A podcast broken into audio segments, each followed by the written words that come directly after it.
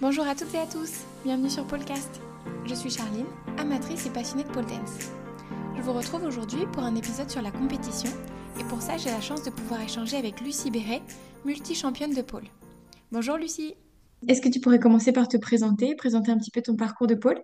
Alors, bah, je suis Lucie Béret. J'ai commencé la pole en 2009, je crois.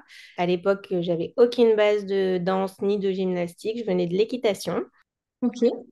Donc, du coup, euh, à ce moment-là, je prenais euh, un cours de euh, à Marseille par semaine, grand maximum. ensuite, je suis partie à Paris pour mes études. Et là, pareil, un cours de pole par semaine pendant 2, 3, 4 ans. Et ensuite, gros coup de cœur pour la discipline. Donc, bah, je suis devenue prof, petite prof. Et puis, j'ai fait mon chemin. Trop bien. Et maintenant, tu fais ça à temps complet?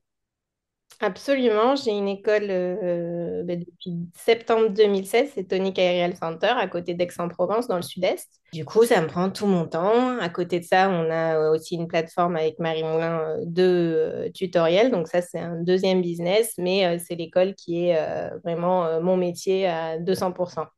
Ok. Et quand est-ce que tu as commencé la compétition dans tout ça? Alors, j'ai fait ma première compétition amateur en 2015. C'était vertical. C'était une super compétition euh, amateur qui avait été organisée à Lille. D'accord. Et qu'est-ce qui t'a donné envie de commencer?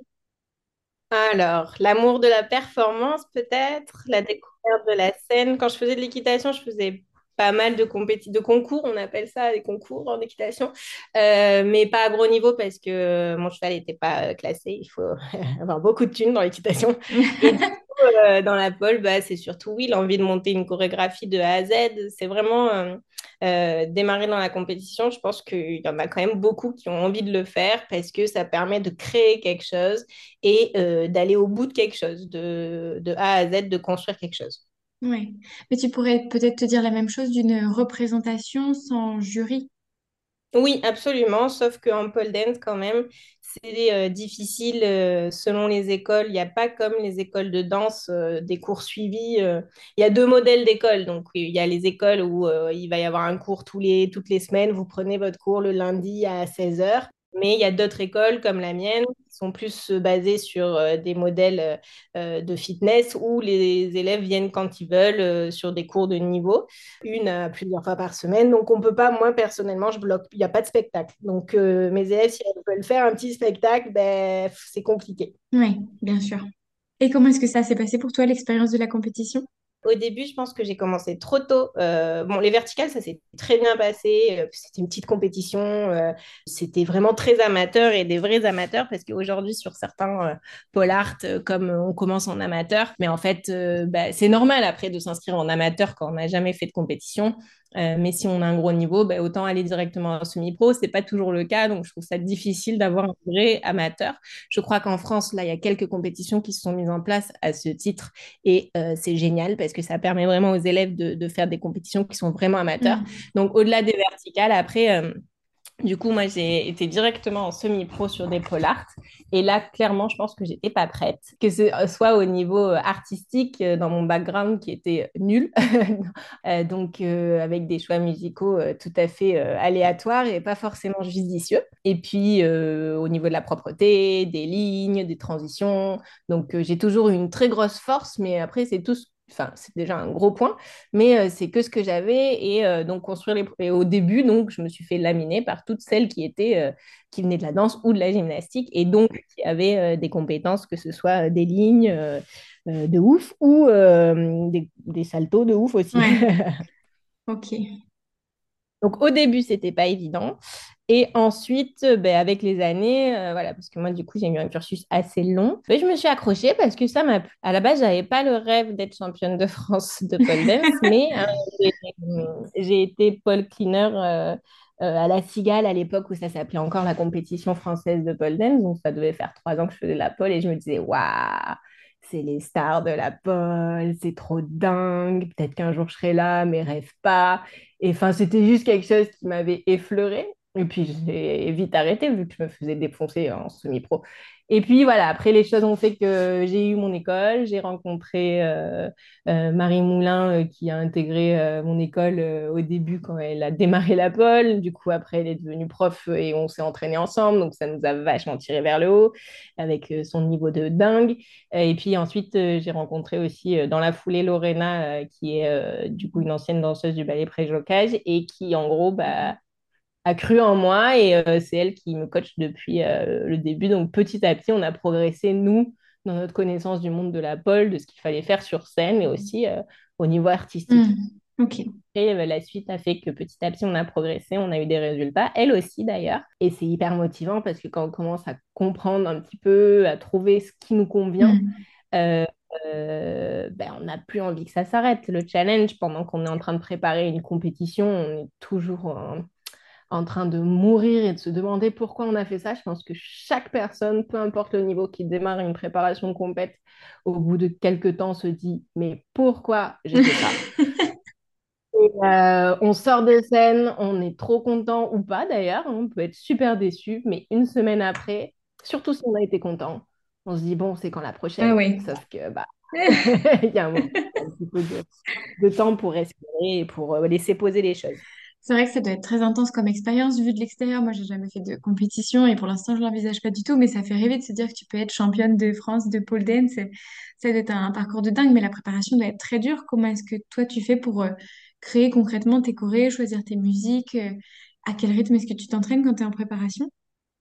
Je pense que tout le monde peut être championne de France. En fait, tout le monde peut être champion de quoi que ce soit. C'est juste qu'il faut se donner les moyens. Et euh, je le dis, ça va paraître peut-être niais, j'avais lu un livre de développement personnel, mais vraiment bidon, mais il y avait une nana qui disait que en 10 ans, on pouvait devenir, si on mettait les moyens, évidemment, et presque peut-être toute sa vie pendant 10 ans, euh, dans quelque chose, on était capable de devenir expert dans son domaine. Hmm. Et c'est vrai qu'avec du recul, si on met 10 ans de notre vie dans la pole dance, euh, bien entendu, je, je, je, mets entre parenthèses le fait qu'il bah, il faut gagner sa vie, qu'il faut avoir une vie famille. Voilà, c'est si jamais on a 10 ans à mettre dans quelque chose, c'est possible. Et au-delà de ça, enfin moi je m'entraîne pas. Je me suis pas entraînée tous les jours depuis, euh, depuis euh, 10 ans euh, non-stop, hein, mm. c'est tout à fait faux. Euh, par contre, j'ai mon studio, donc j'avoue, c'est une facilité. Je fais ce que je veux en termes de training. Je vais dans ma salle, je, voilà, je suis complètement autonome. Et puis, c'est un petit peu mon métier de m'entraîner aussi parce que euh, bah, c'est ça qui fait qu'aussi en cours, euh, j'ai matière pour donner cours euh, sur le niveau, qu'on qu'on fait des stages et du coup qu'on gagne notre vie grâce à ce, ce métier. Euh, par rapport au fait de construire une chorégraphie, là, euh, moi, j'étais pas du tout partie pour faire les sélections des Suds au moment où je les ai l'année dernière, du coup. Je m'étais dit, le Polar Italie, je le refais en élite parce qu'en 2020, euh, juste avant le Covid, j'avais eu une super expérience qui m'avait vraiment remonté le moral et qui m'avait dit, ça y est, je touche du doigt un style qui m'est propre, un style qui me convient. Euh, et du coup, je m'étais dit, bah, allez, cette fois, je fais une choré où je m'en fous de ce que je mets dedans, euh, que ce soit technique, pas technique. Je vais mettre des trucs dans lesquels je me sens à l'aise et je vais me concentrer sur la musicalité, sur la, euh, vraiment sur le côté artistique de faire une vraie proposition avec un vrai état en... Quand je dis état, c'est-à-dire que moi, je raconte pas l'histoire sur scène, mais par contre, je vais amener un personnage, une émotion et une intensité. Mm. Et du coup, euh, bah, Polar Italie se passe, je suis super bien classée et j'ai une choré de ouf où euh, toutes mes copines qui étaient là, euh, des copines profs directrices de Paris, euh, mes copines aussi sur place, enfin, on, on, est toutes en contact tout le temps. Elles me disent, mais t'es grosse tarée, pourquoi tu te présentes pas au régional? Je sais, bah, ça me fait le, ça me met le stress parce que on est un peu attendu au tournant quand ça fait longtemps qu'on est dans le milieu. Ouais. on n'a pas intérêt à se louper. Et du coup, c'est là où bon, bah, je me suis présentée et c'est là où ça a été long parce que du coup, j'avais commencé à préparer Paul Italie euh, trois mois avant, c'était en mai, donc j'avais commencé euh, début février. Et ensuite, les régionales étaient en juin, donc il a fallu que je continue de tenir ma Corée en juin. Euh, les championnats de France, c'était. Alors, non, ouais, enfin, c'était tout à trois semaines, un mois d'écart. Ça s'est fini. En gros, début juillet, j'étais libre. Mais comme j'ai gagné les championnats de France, j'ai été qualifiée aux mondiaux. Et du coup, là, bon, je me suis pris un mois de pause en août. Ensuite, j'ai fait un mois de training que pour moi, parce que bah, quand on s'entraîne sur sa courette complète, ben, on ne fait que ça. Et étonnamment, même si moi je fais du crossfit un petit peu à côté, mais juste une séance par semaine pour faire du musculaire un peu plus global, je fais du renfort et de la danse aussi à côté. Mais étonnamment, quand on fait que sa chorégraphie, ben, musculairement, la pole est tellement spécifique que euh, ben, on va perdre des muscles à certains endroits, on va perdre de la technique à d'autres parce que ben, pendant six mois, on a fait toujours les mêmes mouvements. Mm. Et du coup, ben, je m'ai repris un petit peu les entraînements que pour moi en septembre, octobre, enfin septembre. Et ensuite, il a fallu reprendre la chorégraphie pour euh, bah, début décembre, euh, les mondiaux. Et là, c'était dur parce qu'on a toutes les sensations qu'on a eues euh, de sur scène, toutes ces médailles d'or où on s'est senti super bien sur scène à plein de niveaux et on n'arrive pas à retrouver ces sensations en répète en studio. Donc, c'est dur pour la confiance en soi et pour, sur la longueur, en fait, de rester, comment dire, constant. Ouais, ça doit être une année vraiment. Ça fait penser à un marathon quand tu décris là tous ces mois qui se sont enchaînés et que finalement tu commençais pour une compète, tu en as eu trois à gérer. Oui, c'est ça. Mes élèves, elles, se moquaient de moi parce que j'avais dit Paul Art Italie, c'est la dernière compète. donc, du coup, à chaque compète, c'est là, ouais, c'est la dernière. Et puis bon, bah, j'ai gagné, donc j'avais envie de faire la suite. Bah ouais, félicitations. Merci. Bah, les mondiaux, on n'était pas sûr d'y aller parce que c'est vrai que c'est loin, c'est voilà, c'est beaucoup, c'est très intense. C'est sûr que bah, ça nous a mis dedans pendant dix mois. C'est vrai que c'est un marathon. Et c'est pour ça que cette année, je ne fais pas de compète. Après, je suis qualifiée aux mondiaux de novembre 2023. Cela, je les ferai, je pense, hmm. si tout va bien. Ok. J'en ferai pas d'autres avant. Qu'est-ce qui te plaît le moins dans les compétitions? Est-ce que c'est cette préparation qui est éreintante comme tu le décrivais ou... Je pense que c'est le stress. Après, elle est éreintante je pense qu'il y a des gens qui s'entraînent qu'une fois par semaine, mais ça dépend des résultats qu'on veut aussi. Hein, euh, et on n'est pas tous égaux face euh, à la, au stress. Euh, moi, c'est le stress que ça met, le fait de devoir être un peu rigoureux. Par exemple, c'est vrai qu'après les championnats de France, j'ai un peu craqué. J'avais pas envie de faire gaffe à ce que je mangeais. J'avais envie de sortir tout le temps. Et je me suis retrouvée deux mois avant les mondiaux en mode à sortir, mais comme jamais je suis sortie. Et du coup, c'est ça, c'est d'être un peu rigoureux et de se tenir jusqu'au bout euh, de sa préparation, qu'elle fasse deux mois, 15 jours mm. ou euh, bah, dix mois. Quand on veut quelque chose, il faut se donner les moyens. Et au final, c'est c'est pas beaucoup de temps par rapport à l'échelle de, de, toute une vie. Euh, donc, donc, ça le fait. Mais c'est dur mentalement, c'est ça. La rigueur, je pense. après, il faut savoir s'autoriser des pauses. Euh, le stress et le fait aussi de monter sur, de ne pas savoir sur scène à quoi s'attendre, euh, c'est toujours un peu comme on est un sport jeune, euh, un peu des fois décevant les scènes. voilà, les, mondiaux par exemple, on était un peu tous déçus de là où ça se passait, le gymnase, voilà. Et à contrario, qu'est-ce qui te plaît le plus dans les compétitions? Alors, ce que j'adore, moi, c'est voir du monde aussi euh, quand on retrouve tous les gens avec lesquels on parle sur les réseaux, mm. euh, le moment de rencontre qu'il y a euh, euh, autour de cette, ce petit voyage. C'est un petit peu comme partir en tournée. Euh, donc, on touche du doigt un monde euh, ouais. de, d'artistes, d'une vie d'artiste. Donc, ça, c'est quand même chouette. c'est quelque chose de, d'exceptionnel dans une vie aussi de monter sur scène, hein, dans le commun des gens qui travaillent, monter sur scène, présenter une chorégraphie, un instant en musique quelque chose qui va toucher un peu la sensibilité des gens, l'âme. Bah, c'est rare, euh, pas tout le monde a droit Même si la scène en elle-même euh, peut être euh, un peu décevante et pas forcément à la hauteur de tes espérances, c'est vrai que c'est quand même un moment où tu peux te produire, exprimer ton art et puis rencontrer un public avec qui tu échanges grâce aux réseaux sociaux peut-être fréquemment, mais là d'être dans l'expérience corporelle en face à face. Quoi. Mm, mm. Oui, puis bon, même a... Après, il y a... des fois, ça se passe pas bien, on monte sur scène, on n'est pas là, on est déconnecté de, notre propre corps, ça arrive. Euh, après, un certain niveau et une certaine habitude de la scène, ça arrive de moins en moins. Euh, donc là, même si la scène était complètement euh, pas à la hauteur, tout le monde de notre niveau, au moment où on monte sur scène, qu'il y a notre musique qui démarre, il y a quelque chose qui se passe et c'est mmh. obligatoire. Donc ça, c'est beau. Et après, bah, il y a le côté, après, ça c'est propre à chacun, euh, performance euh, physique, euh, rigueur et objectif, atteindre d'un objectif. Ok. C'est ça. Et Je me demandais si tu avais des, des conseils, euh, que ce soit euh, un peu théoriques ou pratico-pratiques, pour des personnes qui font de la pole, qui souhaiteraient commencer la, la compétition, mais qui ne sauraient pas par où commencer ou qui n'oseraient pas vraiment. Alors oui, le conseil euh, le plus simple euh, que je vais donner, euh, parce qu'après, bon, il y en a énormément. D'ailleurs, on est en train de faire une gamme sur ça, Mhm. sur notre plateforme en ligne, très exhaustive. le premier conseil, c'est de prendre une compétition en fonction de son niveau, vraiment la compétition qui est liée à son niveau. Ne pas forcément aller chercher la difficulté, quelque chose de, de- de très réputé au début, et de prendre le temps de se préparer et de choisir des choses que l'on maîtrise. Ça, c'est le premier conseil que je donnerais. C'est de, parce que je donne énormément de coaching et euh, j'ai beaucoup d'élèves qui disent, euh, ben, non, mais ça, d'ici X temps, je le maîtriserai. Mais non, en fait. Il y a plein de choses qu'on sait faire. C'est pas besoin de... Il n'est pas besoin de faire des choses très difficiles.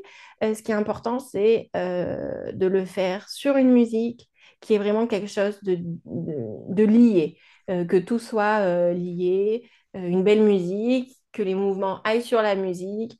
Euh, voilà, ne pas en mettre trop non plus. Souvent, on essaye de mettre tout ce qu'on sait faire, mais ça sert à rien.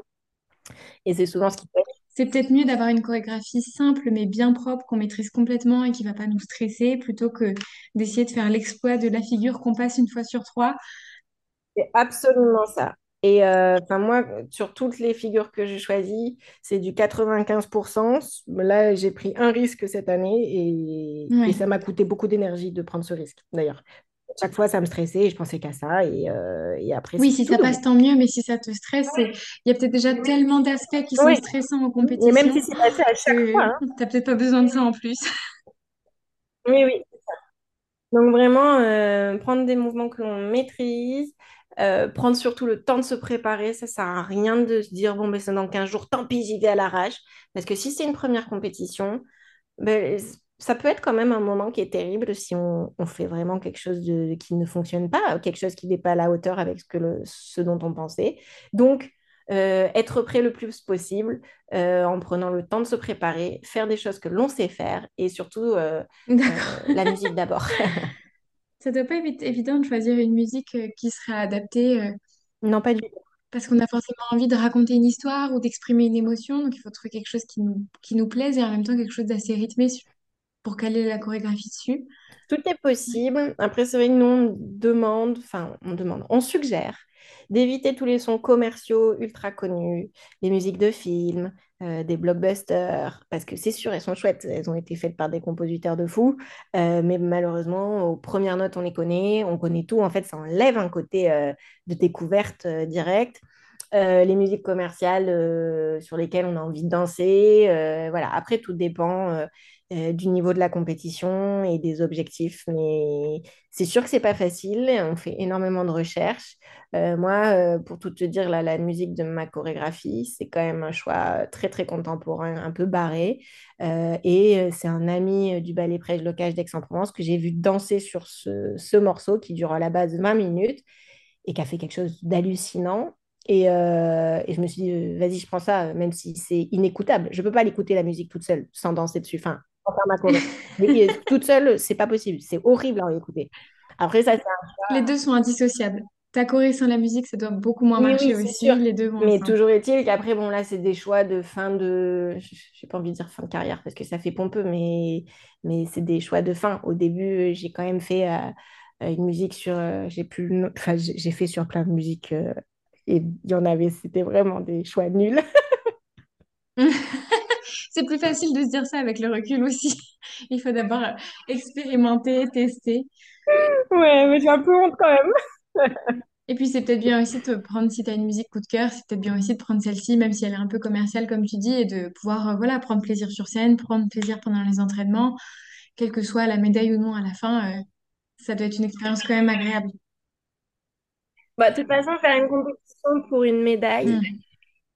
Je le conseille pas.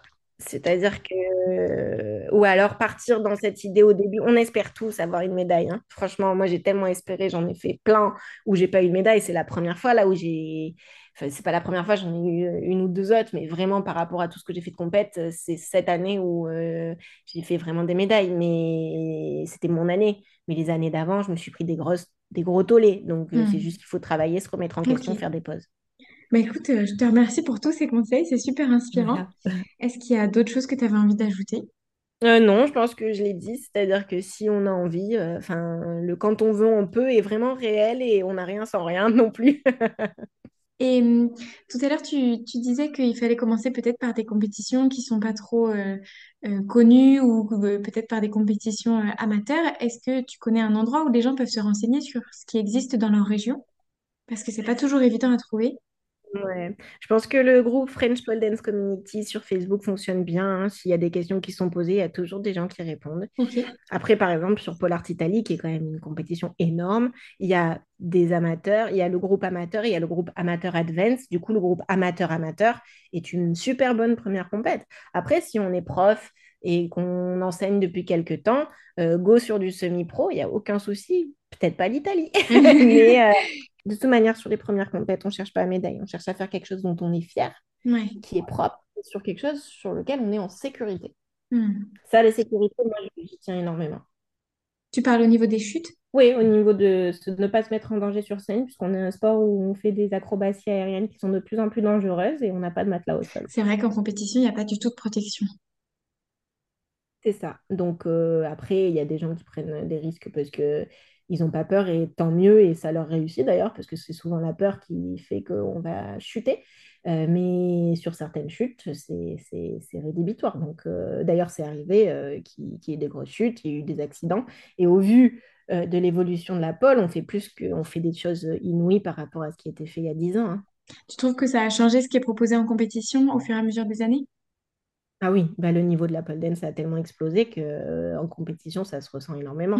Ouais, c'est sûr. Et puis là, je pense qu'on va assister à la première génération qui aura commencé la pole dès l'enfance ou à l'adolescence Et oui. et qui vont avoir euh, un travail de la souplesse et, de, et du spin, et, enfin de tout- tous les aspects de la pole qui va être euh, super impressionnant une fois qu'ils arriveront aussi à, à l'âge adulte, quoi. C'est ça, c'est ça. Donc, euh, c'est pour ça que la sécurité, c'est, cool aussi, parce que malheureusement, euh, on- si on est à 3 mètres de haut et qu'on tombe sur un plancher dur, euh, tout peut arriver. Après, c'est même quand on marche dans la rue, évidemment, hein. mais, mais voilà, il faut rester conscient de ça aussi et pas prendre des risques inutiles pour une compétition, pour aller faire le truc le plus sûr. dur.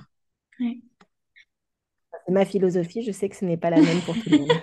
Non, mais je la partage. Je pense que c'est important de prendre soin de soi et de ne pas se mettre en danger en passant quelque chose qui n'est pas forcément maîtrisé. C'est ça, c'est ça. Super. Bah, écoute, je te remercie vraiment pour ce temps d'échange. J'ai appris beaucoup de choses. Pour moi, en tout cas, qui n'ai jamais fait de compétition et qui ne l'envisageait pas trop pour l'instant, c'est vrai que ça donne quand même vraiment envie. Voilà, c'est tout pour aujourd'hui. J'espère que l'épisode vous a plu. Si vous avez une question, une remarque ou que vous souhaitez participer à un prochain épisode, vous pouvez me contacter via Facebook, Instagram ou par mail. Toutes les informations nécessaires sont dans la description. Belle journée à vous